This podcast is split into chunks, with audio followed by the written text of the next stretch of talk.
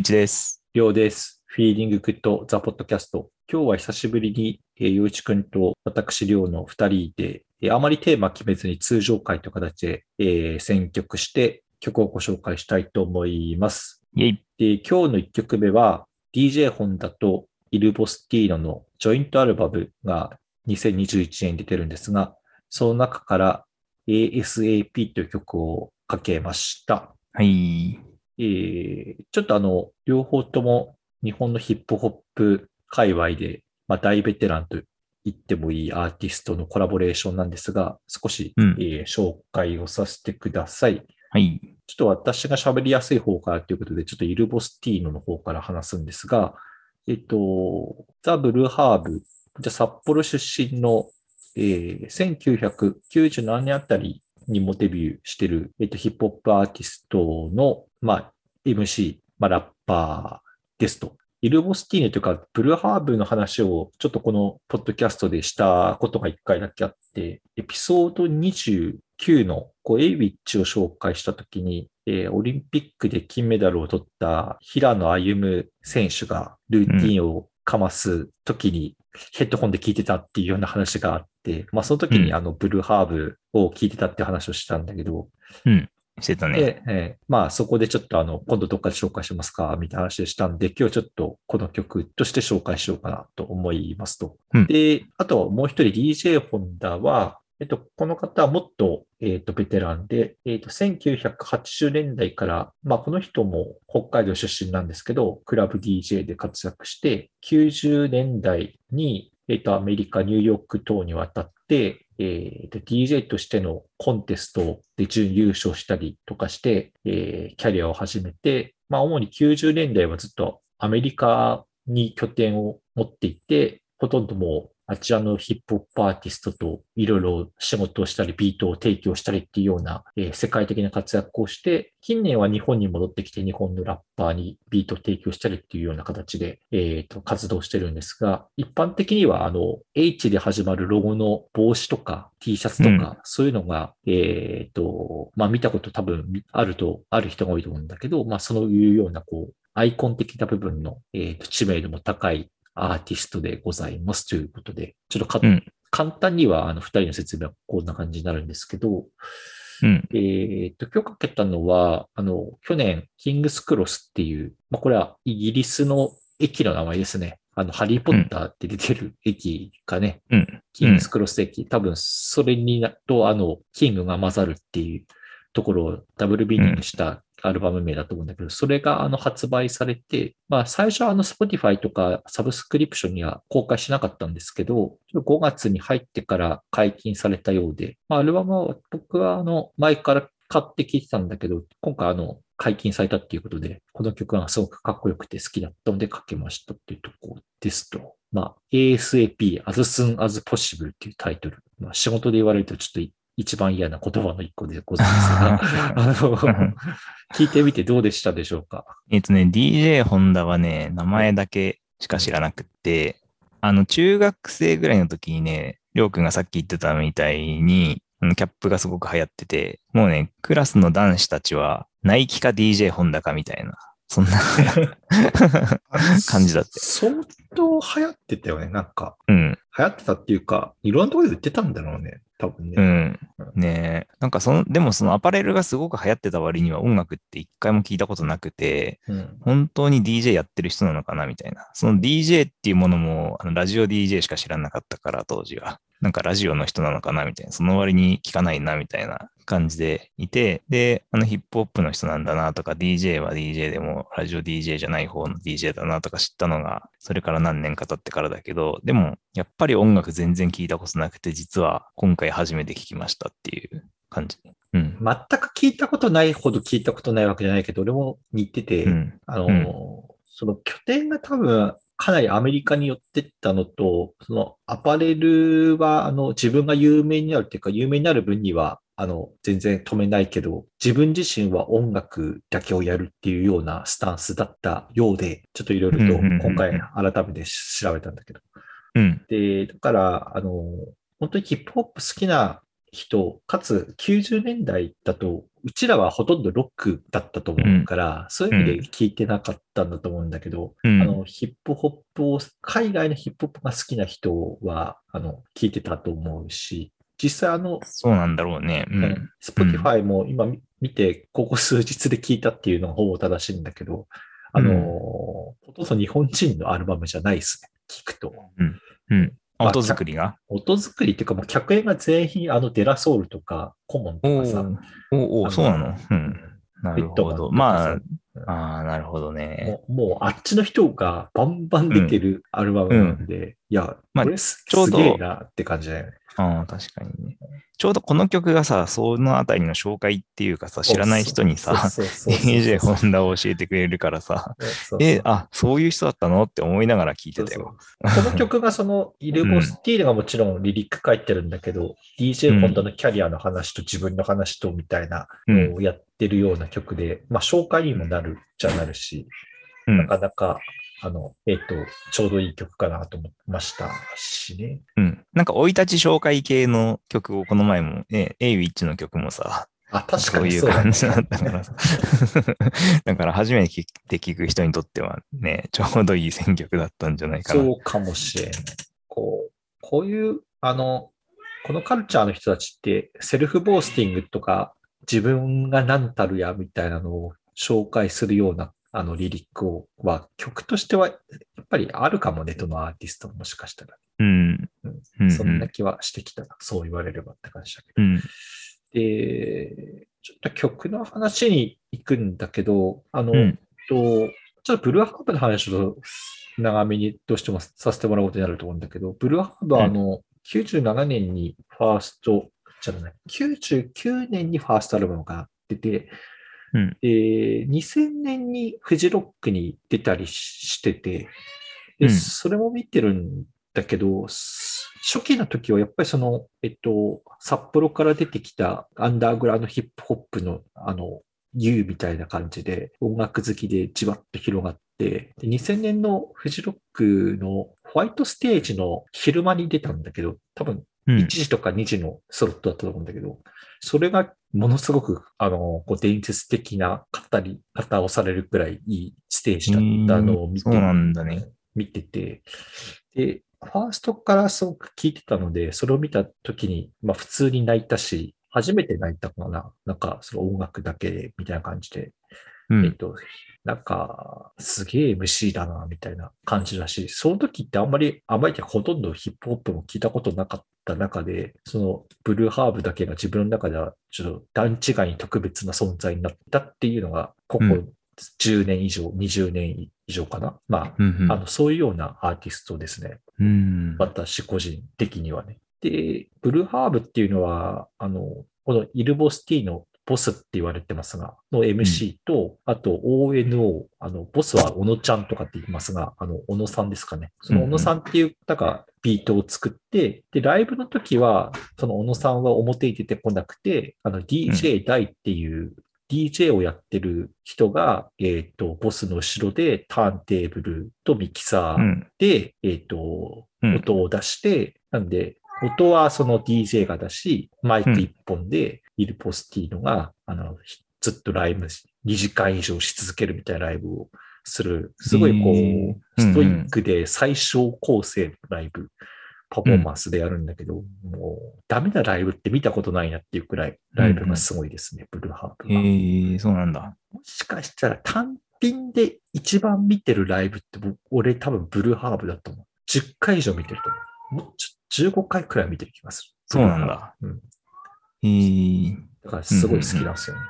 うんうん。で、で、ボス、あで、今回トラックメーカーが、そのうん ONO から DJ ホンダっていうその違いがあって、ONO はうんどちらかっていうと、こう、えーっと、無機質な、こう、テクノ寄りというか、あの、うんこの後、ちょっと次の曲とかでも少し話すけど、IDM、インテリジェンスダンスミュージック寄りっていうか、そういうこう、うんあの、こう打ち込み系の曲なんですよね。基本的には。そこにこう、あの、ボスがリリックを乗せるっていうような感じ。猫の声がすごすぎて集中できない。気に、気にしないでください。あの、テクノの曲、テクノよりテク打ち込みの曲にボスがうん。ライムを載せるっていうような感じなんだけど、キングスクロスは全般的にあの、少しこう、オーセンティックなヒップホップのトラックにうん。ボスがリリックを載せるっていうことで、最近あまりボスってこういうトラックに曲、えっ、と、ライブしてないなっていうところで、ちょっと新鮮さがありましたねっていうところが、あの、うん。私の感想でございますが、うん。うん。うん。どうすか？聞いた、聞いて。なんか、音楽っていうよりも、その、DJ ホンダの歴史についてふんふんふんって、なるほど、そうかっていう考えというか、あ、なるほど。そっちかな。これを聞いて、こう、うん。スノーボードをやるっていう気分うん。にはなりますかね？これはならないね。だかあら、ならないですか？うんその辺がやっぱり、超一流の人との違いかもしれないけど。いや、まだやれるとか、うんもっとやれるみたいな、うんあれじゃないですか。曲じゃないですか。伝えたいそうことって。だね。うんうん。そうだね。でそれを聞いて、もっと早く、もっと早くみたいなところは、すごい、そううん、面白かったうん。いいなって。うん。で、あの、ううちの奥さんとも何回かライブ行って見てるんだけど、うん。うん。あの、久しぶりにこれ聞いあの、ボスの曲聴いてたら、うん。これ聞いてると辛くならないって、あと何回か言われて、あのうん普通に心配されました。えー、まあなんか癒し要素はないよね。癒し要素尻叩かれる系で。そう、癒し要素ゼロで、うん。もっとやれ、もっとやれって言われて、あのなかなか追い追い込み系ソングではある,、あるんですけど、うん。最近家にいることが多いので、うん。大変そうだなって見られたりすると、したりするから、うん。そういうのを見てる中でこういう曲聴いてると大丈夫みたいな感じで 思われるかもしれないかな うん。まあうんと、あ、でもブルーハーブはちょっと好きっすらし聞いてほしいなっていうところですかね。うんであと、あの、平野歩夢選手がなぜこれでこう奮い立たせられたのかっていうのをちょっと、あの実感として知ってほしくて、うんうんちょっとこの曲かけてみましたということで。まあ、この曲だけじゃなくて、あの、他の曲も、その追い込み系なの？あ、他の曲もほぼ追い込み系です。そうなんだ ほ。ぼほぼ追い込み系です。マジ？ブブルーハーブう全ん。体そうだよ。7割くらい追い込み系で、うん2割くらいちょっとこう、癒し系もあるけど。えーだからその癒し系で泣くみたいな感じかな。追い込まれて癒されてあ泣くの すごいね。落差に。まあ、あの、分類分類するとね、うん。すごいですよ。セルフうん。ボースティング。うんセルフボースティングが少しなりを広めてるけど、うんあの、もっといけるとか、もっと、うん。あの、壁はあるが超えられるとか、そういうようなうん。うん。リリックが多いですよ。うん。ええそっか。うんうん。ブルーハーブは、あの、ほぼほぼすべてカタログが、うんあの、サブスクリプションにはあるので、うん。まだまだたくさんありますので、ぜひ聴いてくださいというところで、まあ、キャリア長いと思うけど、何枚ぐらい出てるの？アルバムはね、5枚です。?5 枚。あ、そうなんだ。意外とそんなに多くもないのかな。そうね、4年に一遍くらいのペースでうんゆっくり出すので、うんうん。一番最近のアルバムが2020年かな。うん。2020年かな。2020年か19年のセルフタイトルのアルバムが出てるんですけど、それが2枚組で30曲あるんですね。うんなかなかボリューミーなアルバムが1枚出てて。ええなるほど。うん。で、コロナ後はこのアルバムが一番まとめて音源が出たかな。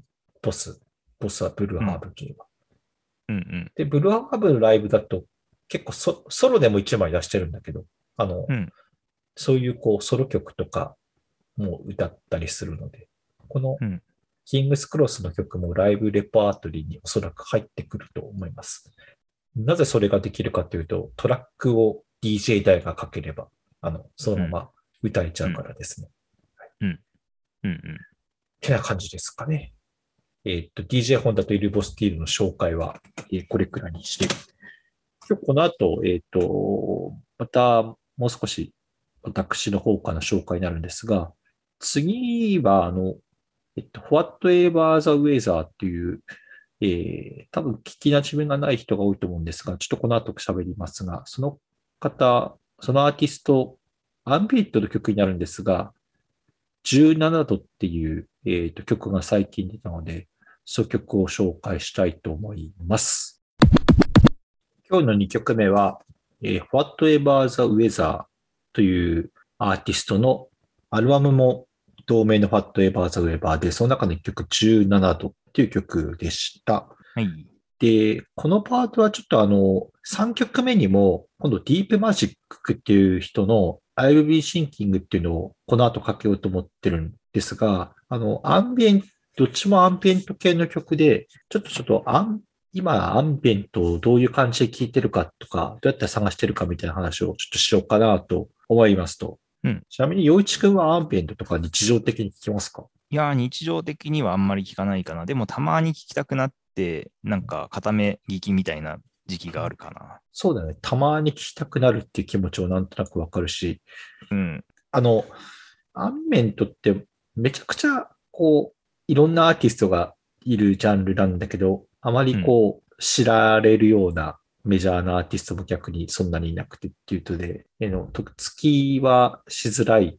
かなと思うんだけど、最近、あの、えっ、と、本が出てきてですね、エレキングブックスからうん。アンビエントデフィニティブっていう、その、エレキング社が、えっ、と、デフィニティブシリーズっていうことで、ジャンルごとに、こう、ディスクガイドを出してて、うんその中のアンビエントバージョンが、あの、数年前に、あの、出てたやつを、えっ、と、最新版に増刷改訂版ということで、こう、出てるのを、4月の末に出てたのを買って、それをチラチラ読みながら、あの、うん目についた、目についたというか、ジャケットがしっかりカラーで全部出て、載ってる、すごい綺麗な本なので、うん。ジャケット見ながら、あれこれ聞こう、これ聞こうっていうのを、あの、時々寝る前にやってるっていうような形うんうん。で、やってる中で、ちょっと 2, 2枚選んだっていうのが、このパートなんだけど、あのーちょっとこのアーティスト動向って話をしたいっていうよりは、あの、サブスクリプションで曲をめちゃくちゃ何でも聴ける時代において、こういうこう、うん。ディスクガイド本っていうのは、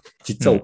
俺結構持ってるんだけど、うん。枕元に置いて寝る前になんか、ちょっと聞きたいなと思ったジャンルのディスクガイドピッて読んで、目についたやつだって聞いて寝るみたいなのに、すごい適してて、うん。おすすめなんですよねっていう話をただただしたくうん。て、一つ一つとしてはさ、今話したアンビエントデフィニティブ。監修ビタイタルさん。ビタイタルさんっていうのは、あの、まあ、エレキングで、あの、野田勉さんとよく一緒に書いてた、非常にベテランの音楽評論家、ライターですけど、やっぱりすごいですよ。よくまあ、ここまで体系立てて、あの、あの、紹介するなっていう感じですね。うんうん。へえそっか。そういう聞き方って、洋一くん、あします？ディスクガイド。とね、うんディスクガイドはね、うんサウスロンドンはディスクガイドを見て聞いてるよ。えサウスロンドンディスクガイドってある、あるの？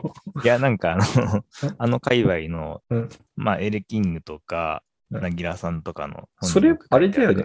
ウェブ記事のことだよね。違う。いや、ウ本ェブが記事だけじゃないよ。本もあるよ。本なんていう本？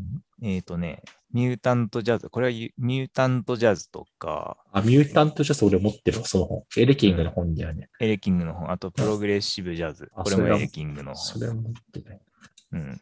あとは、これ、ジャズ・ザ・ニュー・チャプタあ、ジャズ・ザ・ニュー・チャプターは全部持ってますね。はい。ー。うん。うん。その辺かな。じゃあ似てるところ読んでますね、やっぱりね。うん。うん。ジャズ・ザ・ニュー、ぱり、はいはい。あのーまあ、りょうくんがね、ディスクガイドについて話すっていうことをさ、事前に言ってたからさ、うんそうだよねと思って、今、やっぱり手探りで聞いていくにはさ、情報量がありすぎるからさ、何かしらのガイドがあった方がいいんじゃないかなっていう風になってる人多いと思うんだよね。そううん。デフィニティブシリーズ、ちょっと今日はあえてアンビエントデフィニティブと、もう一個あの、もし興味があるんだったら、IDM デフィニティブって、あの、アンビエントよりもうちょっと広いけど、あの、テクノでもハウスでもない、あの、えっ、と、に、に、えっ、と、IDM、インテリジェントダンスミュージックの略なんだけど、まあ、AFX ツインとかそういうのが代表的なアーティストとして持ってくるような、あの、うん。あの、ディスクガイドも出てるんだけど、その辺二つ並べてみるとかなり面白いんだけど、うん。あの読んでて、読んでて開いて思うのが、この、特にアンビエントとかだと、ほぼほぼ知らないアーティストが多くて、僕、うん。僕とかだと、うんうん。それがまだこれだけあるんだっていうのが、まず、あの、嬉しいっすね。あ、これだけまだまだ聞けるものがいっぱいあるっていうのと、うんあと、今、ジャケットってないじゃん。サブスクだとさ。うんでも、紙でジャケット見ながら音楽聴くっていうのって、まあ、物持ってるのにかなり近い感覚があって、やっぱり視覚的。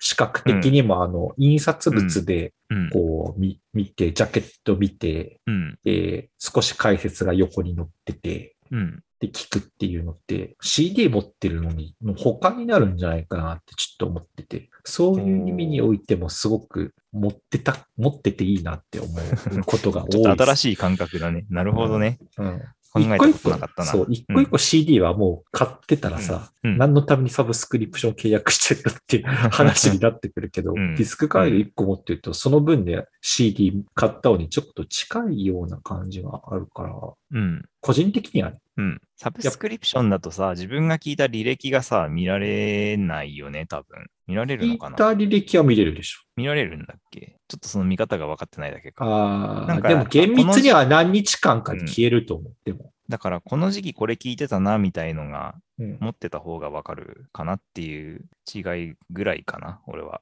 あの、買って聞いてた時と、あーサブスクでそういうことか聞いてる時との違いっていうと。買ったらいつ買ったかっていうのが残るってことってことじゃなくて。まあ、うん、大体、大体この頃買ったな、買って聞いたな、みたいな。ああ、そうね。確かに。なんとなく覚え、記憶がもうちょっと定着してるっていうか。うんうん。まあ、そうだね。かやっぱりお,、お金払わない、払ったら、なんか、聞く意欲は少し増すよっていうのもあそるかも。うだね。うん。一回聞いて終わりっていうアルバムは多分買ったらないんじゃないかな。うんうん。ディスクガイドは、さすがにちょっと書き込みするのははばかられるのでしないんだけど、本当は書き込みしたいくらいです。これ聞いたとか、これとか、えー付箋貼ったりはするの？付箋も、今はまだ貼ってないけど、付箋買ってきて貼ろっかなって気にちょっとなってきた。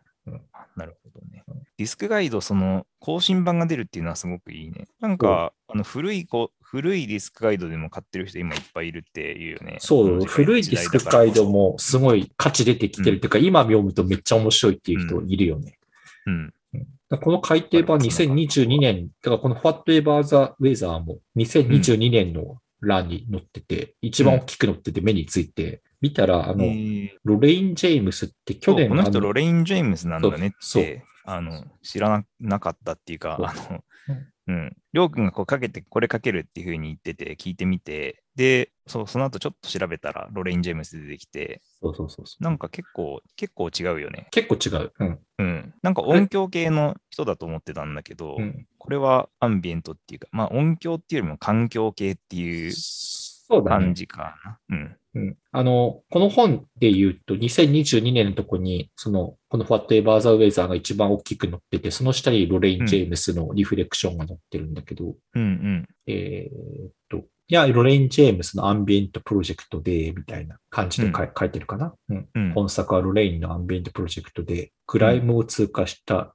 AI シーツとでも捉えられそうなとか、ドリーミーな曲が展開されているとかうんうん。うん。野田さんが書いてるんだけど、めちゃくちゃいいですよ、このアルバム。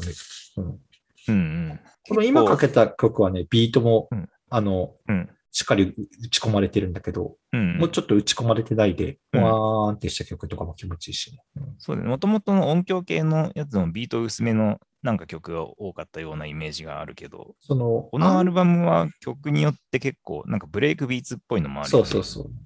一言でアンビエントって言ったからといって、ビートがない、ほわーんとしたものだけを指すわけでも特にないので、その、うん。なんだろうな、ないとか、そんなに狭いカテゴリーはできないと思うから、うん。その、このアンビエントデフィニティブと IDM デフィニティブのその、なんか境目みたいなところがどこにあるんだろうとかって思いながら読んでも面白いし、かと思うし、うんうんなるほど。聞き方としては、その、りょうくんが寝る前って言ってたけど、運転中とかも、夜の高速とかも結構合いそうな合いそうだね。いや、感じがしたかな。うん。ここの次かける、あの、ディープマジックっていう人は、あの、2013年の欄にで来てて、ちょっとあの、読んだら、あの、うんああまりこ詳しくは話さないけど、この人も、あの、DPI、D スラッシュ P スラッシュ I っていう、その人は、あのーなんだろうな、ノイズ系かな、どちらかというと。うん。の、あの、アーティスト、電子音楽のノイズっぽい、こう、聴きづらい曲をやってるアーティストの、あの、アンビエントプロジェクトだっていうふうに紹介されてる、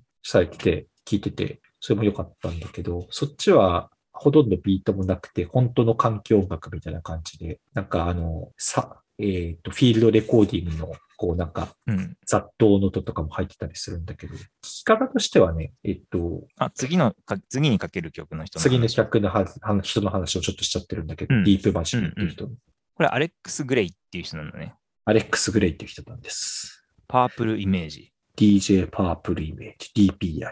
その人もね、うん知ってたんだけど、うん。インダストリアルの人。インダストリアルっていうか、ノイズ、ノイズですね。うん。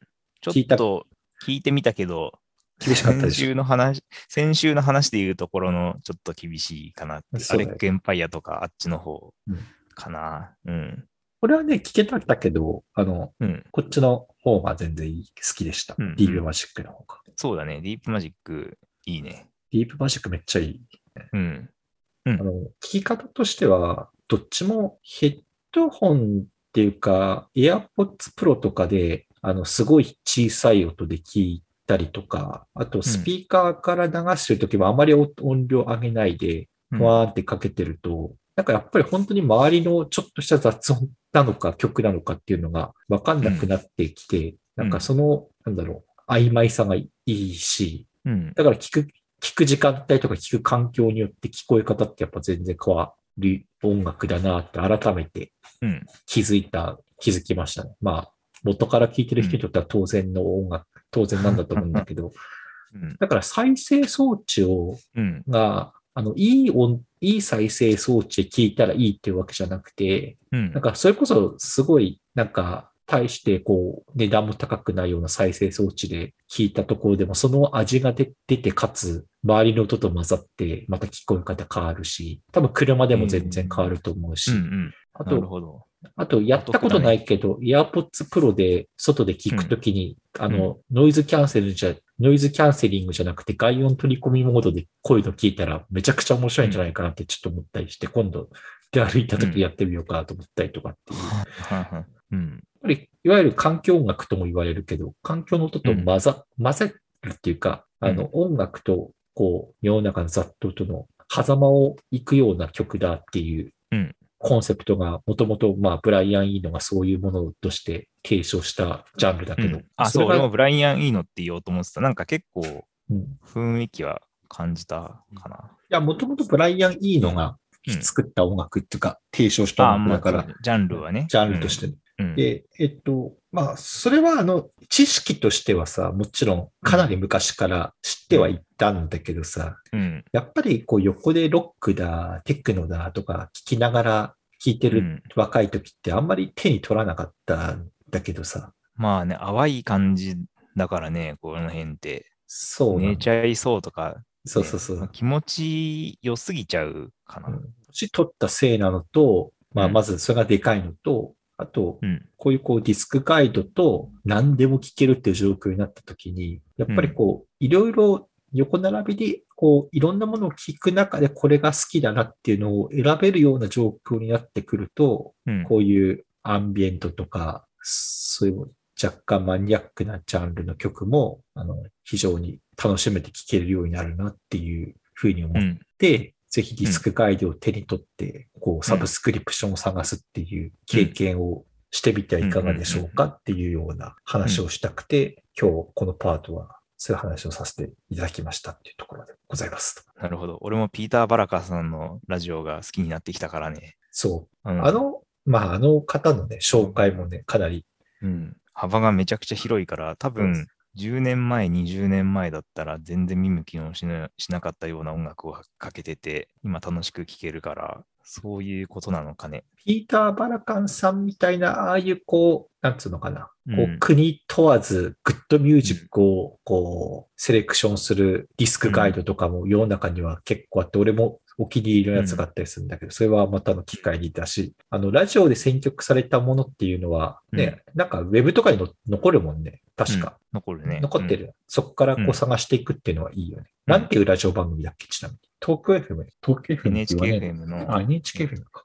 ウィークエンドサンシャインだね。あ、ウィークエンドサンシャイン。だから、ウィークエンドサンシャインに検索して、紹介されたものを聞くっていう聞き方もありますよね。そうだね。結局、あの、キュレーションされてない、されてるとさ、うんそこでまず外れがなくなるよね。曲を聴く。なんだよ。あの、うん。ディスクガイドに載ってるうん。あのアルバムで外れって、まあ、ない、なくて、基本的には。相当練ってキュレーションされてるので。そうだね。まあ、ラジオはずっと重宝してたから、そういう意味では、あの、音楽聴き始めた、ほぼ翌日ぐらいからふ渋谷さんのラジオを聴いてたから、そねそこも渋谷さんのキュレーション入ってくるわけ。キュレーション入ってて、でうんうん、その耳になってるよ。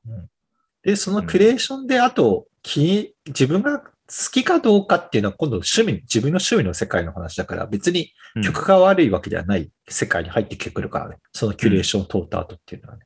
うんうん。っていう意味でもうなんか気も気持ちはわかりますね。そのピーターさんの話は。うん。まあ、あとディスクガイドは、やっぱりこの紙質だ、ジャケット見るだっていうところの楽しさは非常にあるので、うん。ものとして手元にあるといいっすよっていうことで、えっ、と、今日はちょっとディスクガイドで具体的にはアンビエントデフィニティブ増量版っていうのをちょっと紹介させてもらいましたっていうことで、ちょっとパート2はこれくらいで終わりにして、この後あの、えっ、と、今ちょっとお話、話した、えっ、と、ディープマジックというアーティストの I've Been Thinking という曲をかけた後に、続けてちょっと良一くんのパートに行きたいので、えっ、と、2曲続けて、えっ、と、The Lazy Eyes の Where's My Brain という曲、2曲連続で、えっ、と、かけてパート3に行きたいと思います。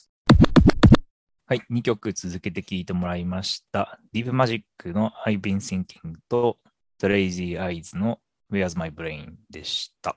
はい。はい。ここからじゃあ僕の曲の紹介ということで、The Lazy Eyes はシドニー出身の4人組バンドで、4月の22日にリリースされたデビューアルバムから1曲選んできたっていう形になります。はいあのソングブックっていうアルバムなんだけど、はいはい。うん。この彼らはね、みんなすごく若くって、18歳とか19歳の人たちなんだよね。で、ジャンルはサイケポップとかサイケロックとかって言われるようなやつで、60年代のサイケの雰囲気を感じるような音楽なんだけど、この辺の音楽って同じオーストラリアのバンドで結構ね、やってる人たちがいて、例えばパース出身のテームインパラが一番有名だと思うけど、あはいはいはいこれはもうね、相当ビッグなバンドだよね。はい。それからパースの隣のフリーマントルっていうところからサンシスコっていうバンドがいたりとか、うん。あとはメルボルンのキングギザードザ・リザード・ウィザードっていうバンドもね、あるしね。あとはオーストラリアじゃないんだけど、イギリスのテンプルズもね、こんなようなサイケっぽい音楽をやっていて、まあなんか似た雰囲気だなっていうことで、もうこの辺大好物なんで、このバンドも俺は大好きですっていうことで。はいはい。うん俺もね、全然知らなかったんだけど、曲聴いて、あ、めちゃくちゃいいなと思って、アルバムを通して聴いたよ。で、コロナがなければ、いろんなフェスにも出てたけど、キャンセルになったみたいな感じで書いてたよね。だから、ね。これから出てきそうだし、うん。まあよくこういう、なんだろう、若いのにうん。渋いというか、しまあでも、オーストラリアにね、同じような曲のバンドがいるからさ、まあ例えばテームインパラは2007年からやってるし、サンシスコは2009年、それからキングギザードズ・リザード・ウィザードは2010年からやってるし、だからこの辺の音楽を間違いなく彼らは聴いてるし、年齢で言うとどのぐらい、10歳ぐらいは下になるのかな。そういう人たちが、もっとかな？もっと下かな？聞いて、素直にそれを自分たちでもやってみようっていう風になってるんじゃないかなって俺は思うけど、だからそういう耳があって、うん。うん。なんかそういう空気、空気というか、やってみようっていう感じがあってやってるっていうのは、まあいいんじゃない？楽楽しそうだし。それで彼らはアートスクール出身っていうことなんで、まあ、4年前、2018年に15歳の時に芸術系の高校で出会って、うん。あのバンドを組んだっていうことらしいんだけど、シドニー・ニュータウンうん。のハイスクール、うん。パフォーミングアーツのみたいなこと書いてますね。そう、そうだね。うん。で、2020年にデビュー EP を出して、で、うん2021年にまた EP を出して、うんで、この曲はね、その2枚目の EP、2021年の2月にリリースされたデビュー、デビュー2作目の EP に入ってた曲なんだけど、それがね、あの、リリースされた時にこのバンドを知って、で、当時ね、毎日聴いてたんだよね。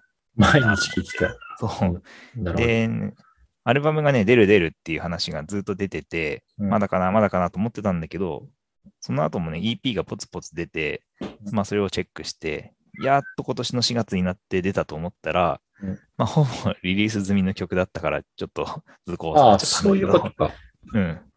ほとんどリリース済みの曲でアルバムが出てたことになった。ソングブックをそうそう、ソングブック、そう。だジャケットもうちょいどうにかなんなかったのかなってちょっと思った。ねこの赤いジャケット。まあ、うん狙ってんだと思うんだけどさ。うん。まあまあ、そこはいい、いいとして。うん。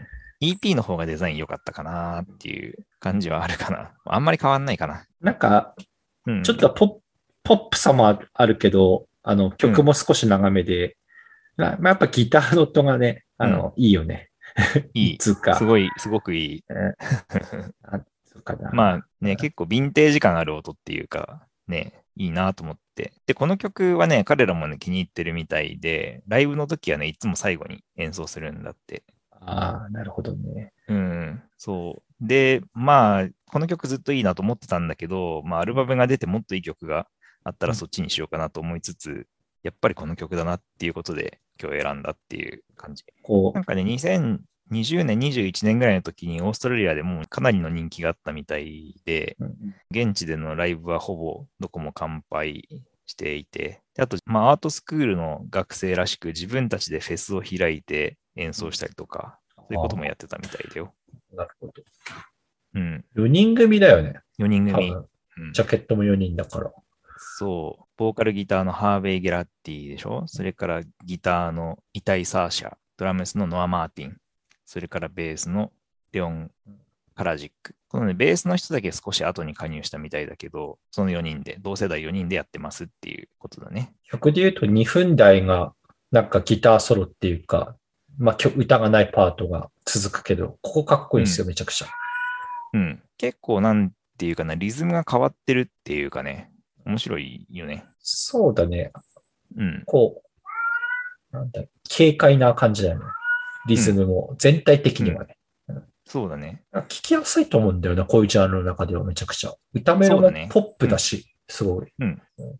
これまあ、はすごい。テームインパラサンシスコもうんもちろんポップだけど、さらにポップだね、このそうだねクレイジーアイズの方がね。うん。テームインパラちょっとドラッキーな雰囲気あるよね。もうちょっと、ドラッキーっつうとあれだけど、サイケ、うんもっとサイケっぽいかなもっと。サイケかな。ううんん。そうだね。まあ、サンシスコもほぼ一緒な感じだからな。うん。これは日本に来てほしいっすね。うん。来てほしいよ。うん。フジロックとか来ないから、もう今更追加はないとは思うけど。うん。来たら、レッドマーキーパンパンになると思うわ。なるかな。まあいいや。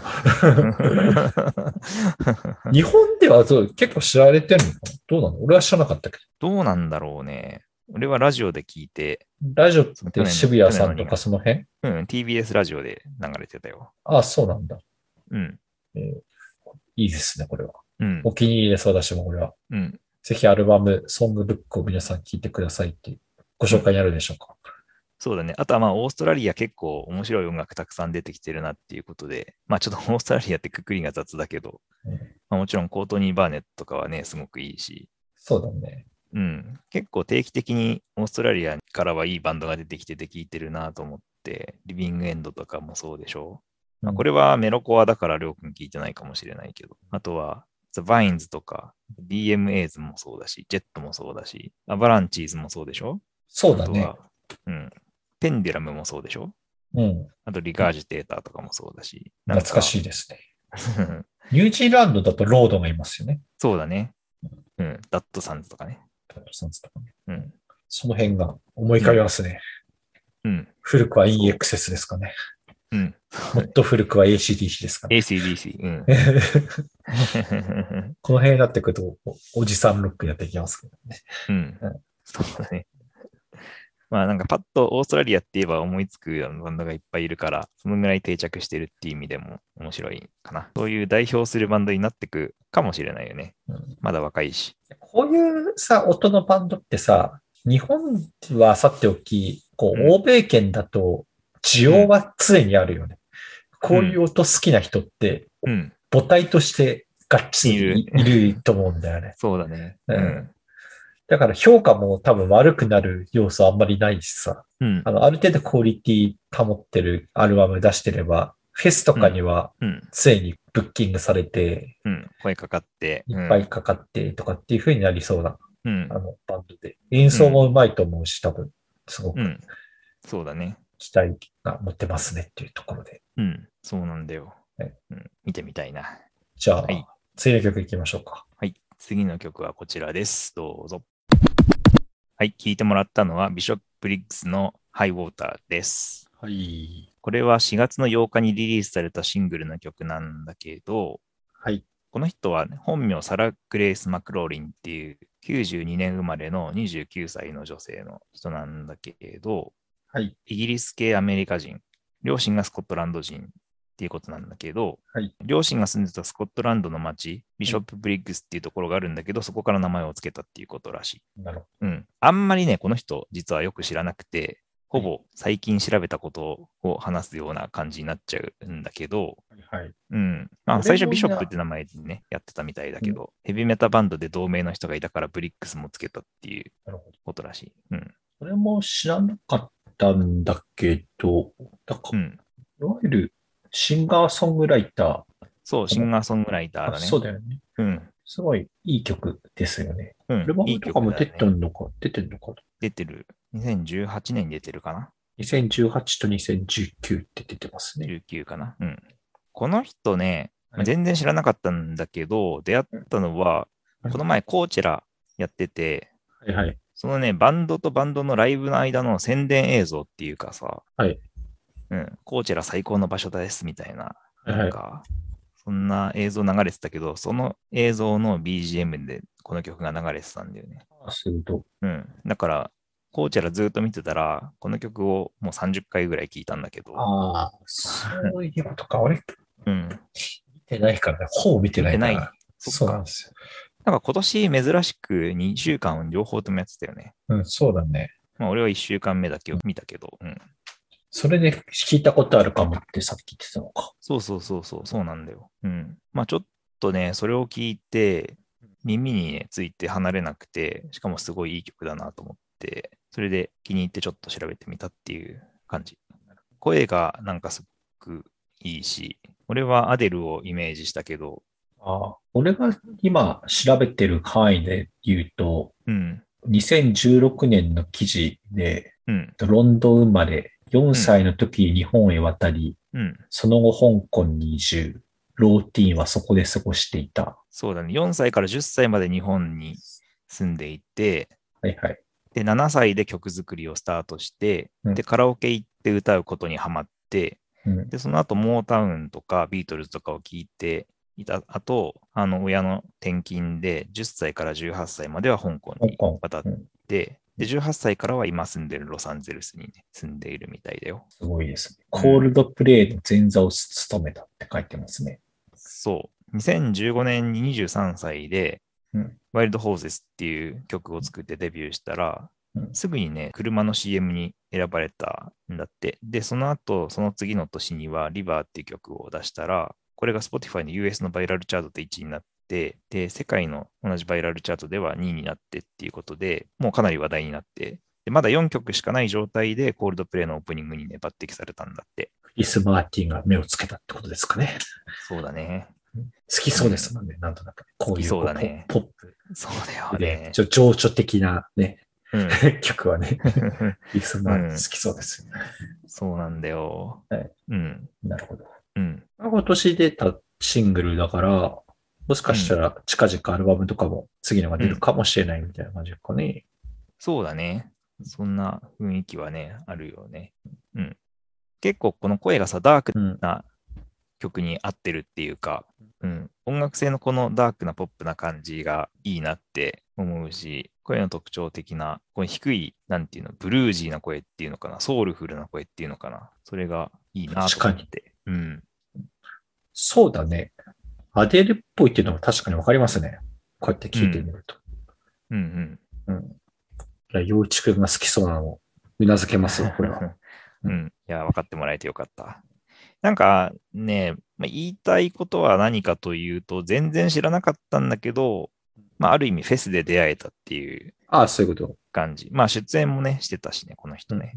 うん。だから、今年久しぶりに、10年ぶりにフジロックに行こうと思ってるけど、うんあとはまあサマソニーはもう2年行ってないし、今年もしかしたら行くかもしれないけど、そういうフェスでね、またいいアーティストに出会いたいなっていう気持ちにちょっとなったかな。なんかメッケモンっていうか、まあ知らなかっただけとも言えるけど、そんなアーティストにね、出会えたらいいなと思っていますということで、わかりました。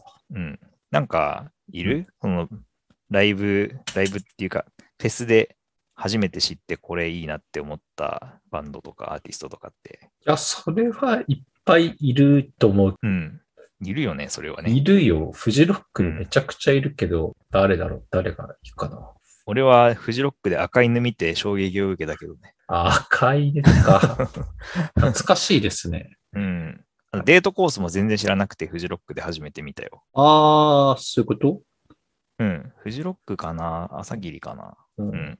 ライブ見て衝撃受けたいっぱいあるけど、誰かな。まあなんか知ってたけど、ちゃんと聞いたの初めてとか、そういうレベルでもなく、もう本当に全然知らなくて、衝撃的な出会いみたいなのって、フェスだとあるから、それがね、楽しみだなって。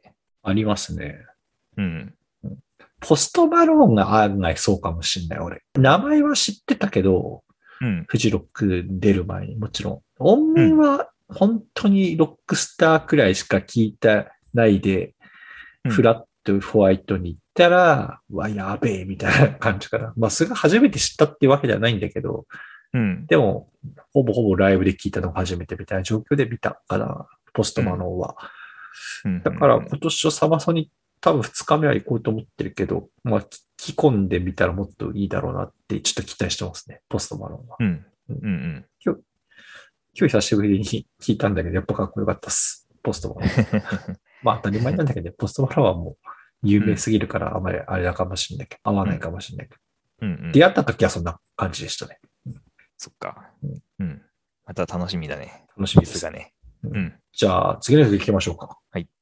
じゃあ、こちらです。どうぞ。はい。聴いてもらいました。フローレンス・アンザ・マシーンのフリーっていう曲です。はい。はいこれは、まあ、今更紹介するようなバンドじゃない世界的大スターだと思うけど、そうだねロンド。ンの、うん、はいロンドンのバンドだね。で、5月13日に5枚目のアルバム、ダンスフィーバーっていうのが出たので、そこから1曲選んできたっていう形です。はい。えっ、とね、4曲目の先行シングルとして、はい4月の21日にもう出てた曲なんだけど、はいはい。うん。まあ、この曲が一通り聴いてやっぱり良かったなと思って選んできたっていう感じかな。うん。アルバムはもうちょっと通して、洋一くんは聞いたよね。うん。聞いたよ。よかったですね。うん。よかったね。聞きやすいかなって気はした。もうちょいなんか聞きづらいバンドだった記憶がなんとなくあるんだけど。あれ、そう、そうか。俺の記憶が少し曖昧なのかもしれないけど。うん うん。まあ、ボーカルのフローレンス・ウェルチを中心に、うん。現在9人組っていうことになっているね。たまにメンバーが変わったりするんだけど、ジャンルはね、オルタナロックとか、まあいろいろ言われてるけど、アートポップとかアートロックとか、バロックロック、まあチェンバーロックっていうと、まあ室内楽的なロックっていう意味だと思うけど、あとはフォークとかインディポップとかネオソウルとか、まあなんかいろいろ言われているかな。まあ基本的にはロックとソウルの融合とかいうところにパワフルで優しい声、ソウルフルで声量あるハイトーンの声が乗った曲作りになってますっていうことを言われているね。壮大なイメージがある、うんイメージで言うと。そうだね。うん。で、今のアルバムは、こう、まあ、ロックらしいロックの曲とかの割合がちょっと多いかなと思って聞きやすいなと思ったっていうのがさっきの聞きやすいの、うん。もうちょっと詳しく言った、あのうん、感想なんだけど、ちょっと、ただそんなにフローレンスザ・マシンを過去のアルバム聞き込んでるほどファンではないかったので、ちょっと違うかもしれないけど。まあでも今までのアルバム結構静かな曲がね、あったけど、今回のアルバムは割とダンスフィーバータイトルにもある通り、うん。結構ビートを刻んでる曲とかもね、あるしね。まあ今までもあったけど、うん、よりそういう傾向があって、あまあ、聞きやすいっていう話が出るのはわかるかな。うん。うん。で、相変わらずフローレンスの声はね、めちゃくちゃいいなって思ったよ。そうですね。うん。まあ、すごいパワフルでソウルフルってさっきも言ったけど、うん。とは言っても、エイミー・ワインハウスとかジャニス・ジョプリンみたいなボロボロになりながら声を紡ぎ出すみたいな感じではなく、どっちかっていうとケイト・ブッシュ寄りの感じですね、なんていうことをロッキングオンの小長志乃さんが言ってたよ。健康的ですよね。どっちかっていうと。あんまり危うさは感じない。感じない。感じない。うん。だから前のアルバムがその、だから、そう、静かめが多いって言ったけど、なんか壮大な雰囲気が、うん。その室内楽っていうか、うん。室内楽的な、うん。あの、雰囲気が強いような印象があるので、だから今のが、うんあの、そのロックっぽいから聴きやすいって思ったのかもしれないかな。うん。俺はね。そうかもしれないね。うん。あとはこのうん。映像的にすごく映えるっていうかさ、まあ、写真で見るとさ、なんかものすごいもう美しいっていうか、なんか写真はこうオーラがすごくて、クリムトの描いた絵かなみたいな、そんな感じがしちゃうけど、でも映像になるとね、結構チャーミングっていうか、ではい、まあ、バンドにハープの人がいるけど、そのハープがね、よく似合うっていう、そんな感じだよ。うん。来日で言うと、2009年にね、予定されてたのが、過労でね、ドクターストップかかって来られなくなっちゃって、で、2012年に1回だけ来てるんだよね。そうなんだ。一回しか来てないんだよね。そう。しかも単独ライブで、赤坂ブリッツで一晩だけやって、ソールドアウト。そんな感じだったみたい。な。うん。そう。だからね、ゲストが来てくれればいいのにね。来てもらって、ぜひ見てみたいなって。うんうん、今まだ見たことないバンドの中ではかなり上位に 入るんじゃないかな、俺の中で。新人バンド以外でね。新人アーティスト以外で。なるほど。うん。確かに。見たいかも。うん。うん。見たいですね。みたいね。うん。ということで、紹介してみました。以上でよろしいですか？以上でいいですよ。はい。比較的最近の曲は結局あのテーマ決めなかったけど、今日多かったですね。結果的には。大体いつも新しめの曲にしてる傾向があるけどね、俺はね。うん、ほぼ新曲会でしたね。あのそうだね。俺も何も 今日あの新曲という気にしないで選んだんだけど、うん。結局、ほぼほぼ新曲、新曲で。最後、エンディングにでかけるのは私が選びまして、えっと、ピアニストのブラッド・メルドーの今年出たジェイコブズ・ラダーっていう、えーアルバムの中から、えー一曲、コグス・イン・コグスパート2ソングっていう曲をかけて終わりにしたいと思います。えっと、ブラッド・メルドーは、まあ今の現代ジャズの代表的なピアニストっていう紹介にとどめます。喋ると長くなるし、そんなにあの、めちゃくちゃ喋れるほど詳しくないんですが、ただあの、前回と一緒ですが、キャプションの方に、なぎらみつたかさんがブラッドメルドをめちゃくちゃ紹介してるので、あの、何個か記事をピックアップして、あの、えっと、上げておくので、情報的なところは、ちょっと記事を読んでいただいた方が、うん私の伝え話を聞くよりいいかなと。なるほど。はい、ピアニストう、ん。ジャズ、うん。現代うんめちゃくちゃいいピアニストですっていうことをちょっとご紹介するにとどめますが、あの、7ロック月に来カバーをいっぱいやってる人だよね。そう、そうだね。でも、いっぱいでもないか。でも、いや、そう、そうだよ。そうなんだけど、もんう多作で、うん。ディスコグラフィー見るとめちゃくちゃ出てるから、全部こう、聞けてはないんだけど、まあ、有名なところで言うと、レディオヘッドのカバーをやってるアルバムが、あの、あったりとかして、まあアルバム名1枚だけちょっと名前言うと、Songs, The Art of the Trio Volume 3っていうので、えっ、と、Exit Music かな、レディオヘッドの、うんをあのカバーしてたりとかしてますかね。まあ、その辺から聞いてみてもいいと思うし、あと、あと何やってるっけ？カバーだと。いっぱいやってるよね。サウンドガーデン、ビートルズ、ああ、そうか。かもやってるね。うんうんっていうところで、えっと、まあ、そういうとこから取っかかって聞いてみてもいいと思うんだけど、ジェイコブ・スラーダーってアルバム、すげえ良くて、なんかプログレッシブロックみたいなアルバムなんだよね、このアルバム。うんうん。歌も入ってるし、曲も全部ほぼ繋がってるし、展開がプログレみたいに壮大だし、うんすげえかっこいいっていうアルバムでした。ええそうなんだう。ん。1時間10聞いてみます分はあるけど、うん聞き込んでしまいました、俺は完全に。うんうんで、終わりが最高です。終わりでしっかりピアノに落としていくんですよ。うん。うん。あえー楽しみ。ちょっと聞いてみる。うん。ジェイコブ・スラダーっうん。ていうアルバムが出てるんで、紹介する曲はもう歌が入ってる曲でして、はい。うん曲一曲だけ選んで聴くようなあのタイプのアルバムではないので、興味があったら頭から最後までしっかりこう聴いて、ブラッド・メルトという方のピアニスト、あと音楽的才能があの非常に感じられるアルバムなので、ぜひ聴いてくださいということで、えっ、と、紹介させていただきました。スペースカウボーイをちょっとまた見てみようかな。うん、なんだっけ、スペースカーボーイって。映画？あの、おじいちゃんたちがうん宇宙へ行く話。激反してるから。あ あ、そう、あとら来日するんだけど、ブラッドウェルド、うん7月に行ってきます。私。おチケット取りました。どこで？サントリーホールかな。あ、そうなんだ。うん大きいとこでやるんだね。うん、ちょっとね、ピアニストのね、ライブ見たかったんですよ。なんか、うん。とかクラシック系に近い、あの、うん。アーティストっていうか、あの、コンサート。ピアノめっちゃ見たいってすごい思ってて、いや、見るならブラッドベルドでしょと思ってたら、お、来ると思って。サントリーホーール音響がめちゃくちゃいいからね。マジですか？うん。東京フィルハーモニーってあるんですよ。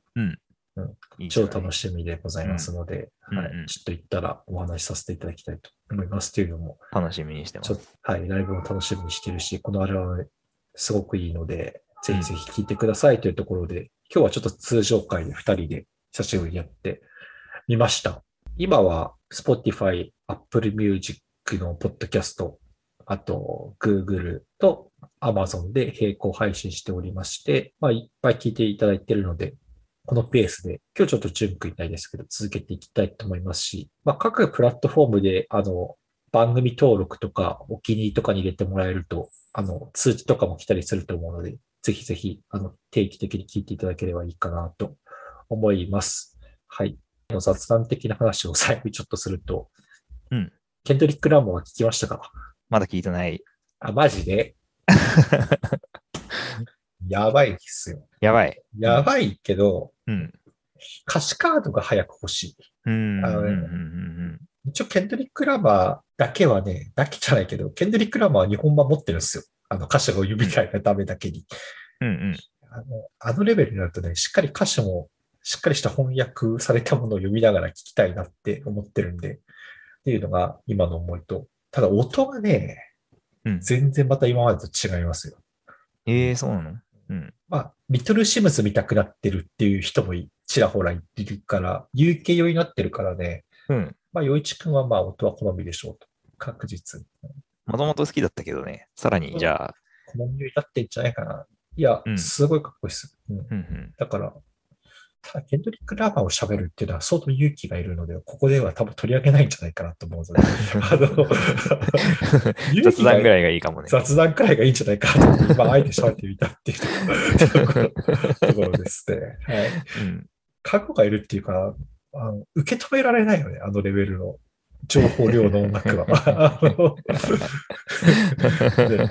と思ってますよ、うん本当に。いや、うん今まで紹介してる人がそうではないっていうわけではないんだけどさ、知名度も含めてさ、やっぱ知ってる人が多いからさ、うん。ねいや、そうじゃねえだろうっていうのもあるし、うん。大したこと喋れないなって思ってます。そんな信じるようが一番気楽でいいんじゃないって俺は思って。さあ、それで信じばっかりかけてる。それはそれで、あの、あざといですけどね。はい。はいはい。じゃあ、そんな感じで今日は終わりにしたいと思います。はい。ありがとうございました。りょうでした。陽一でした。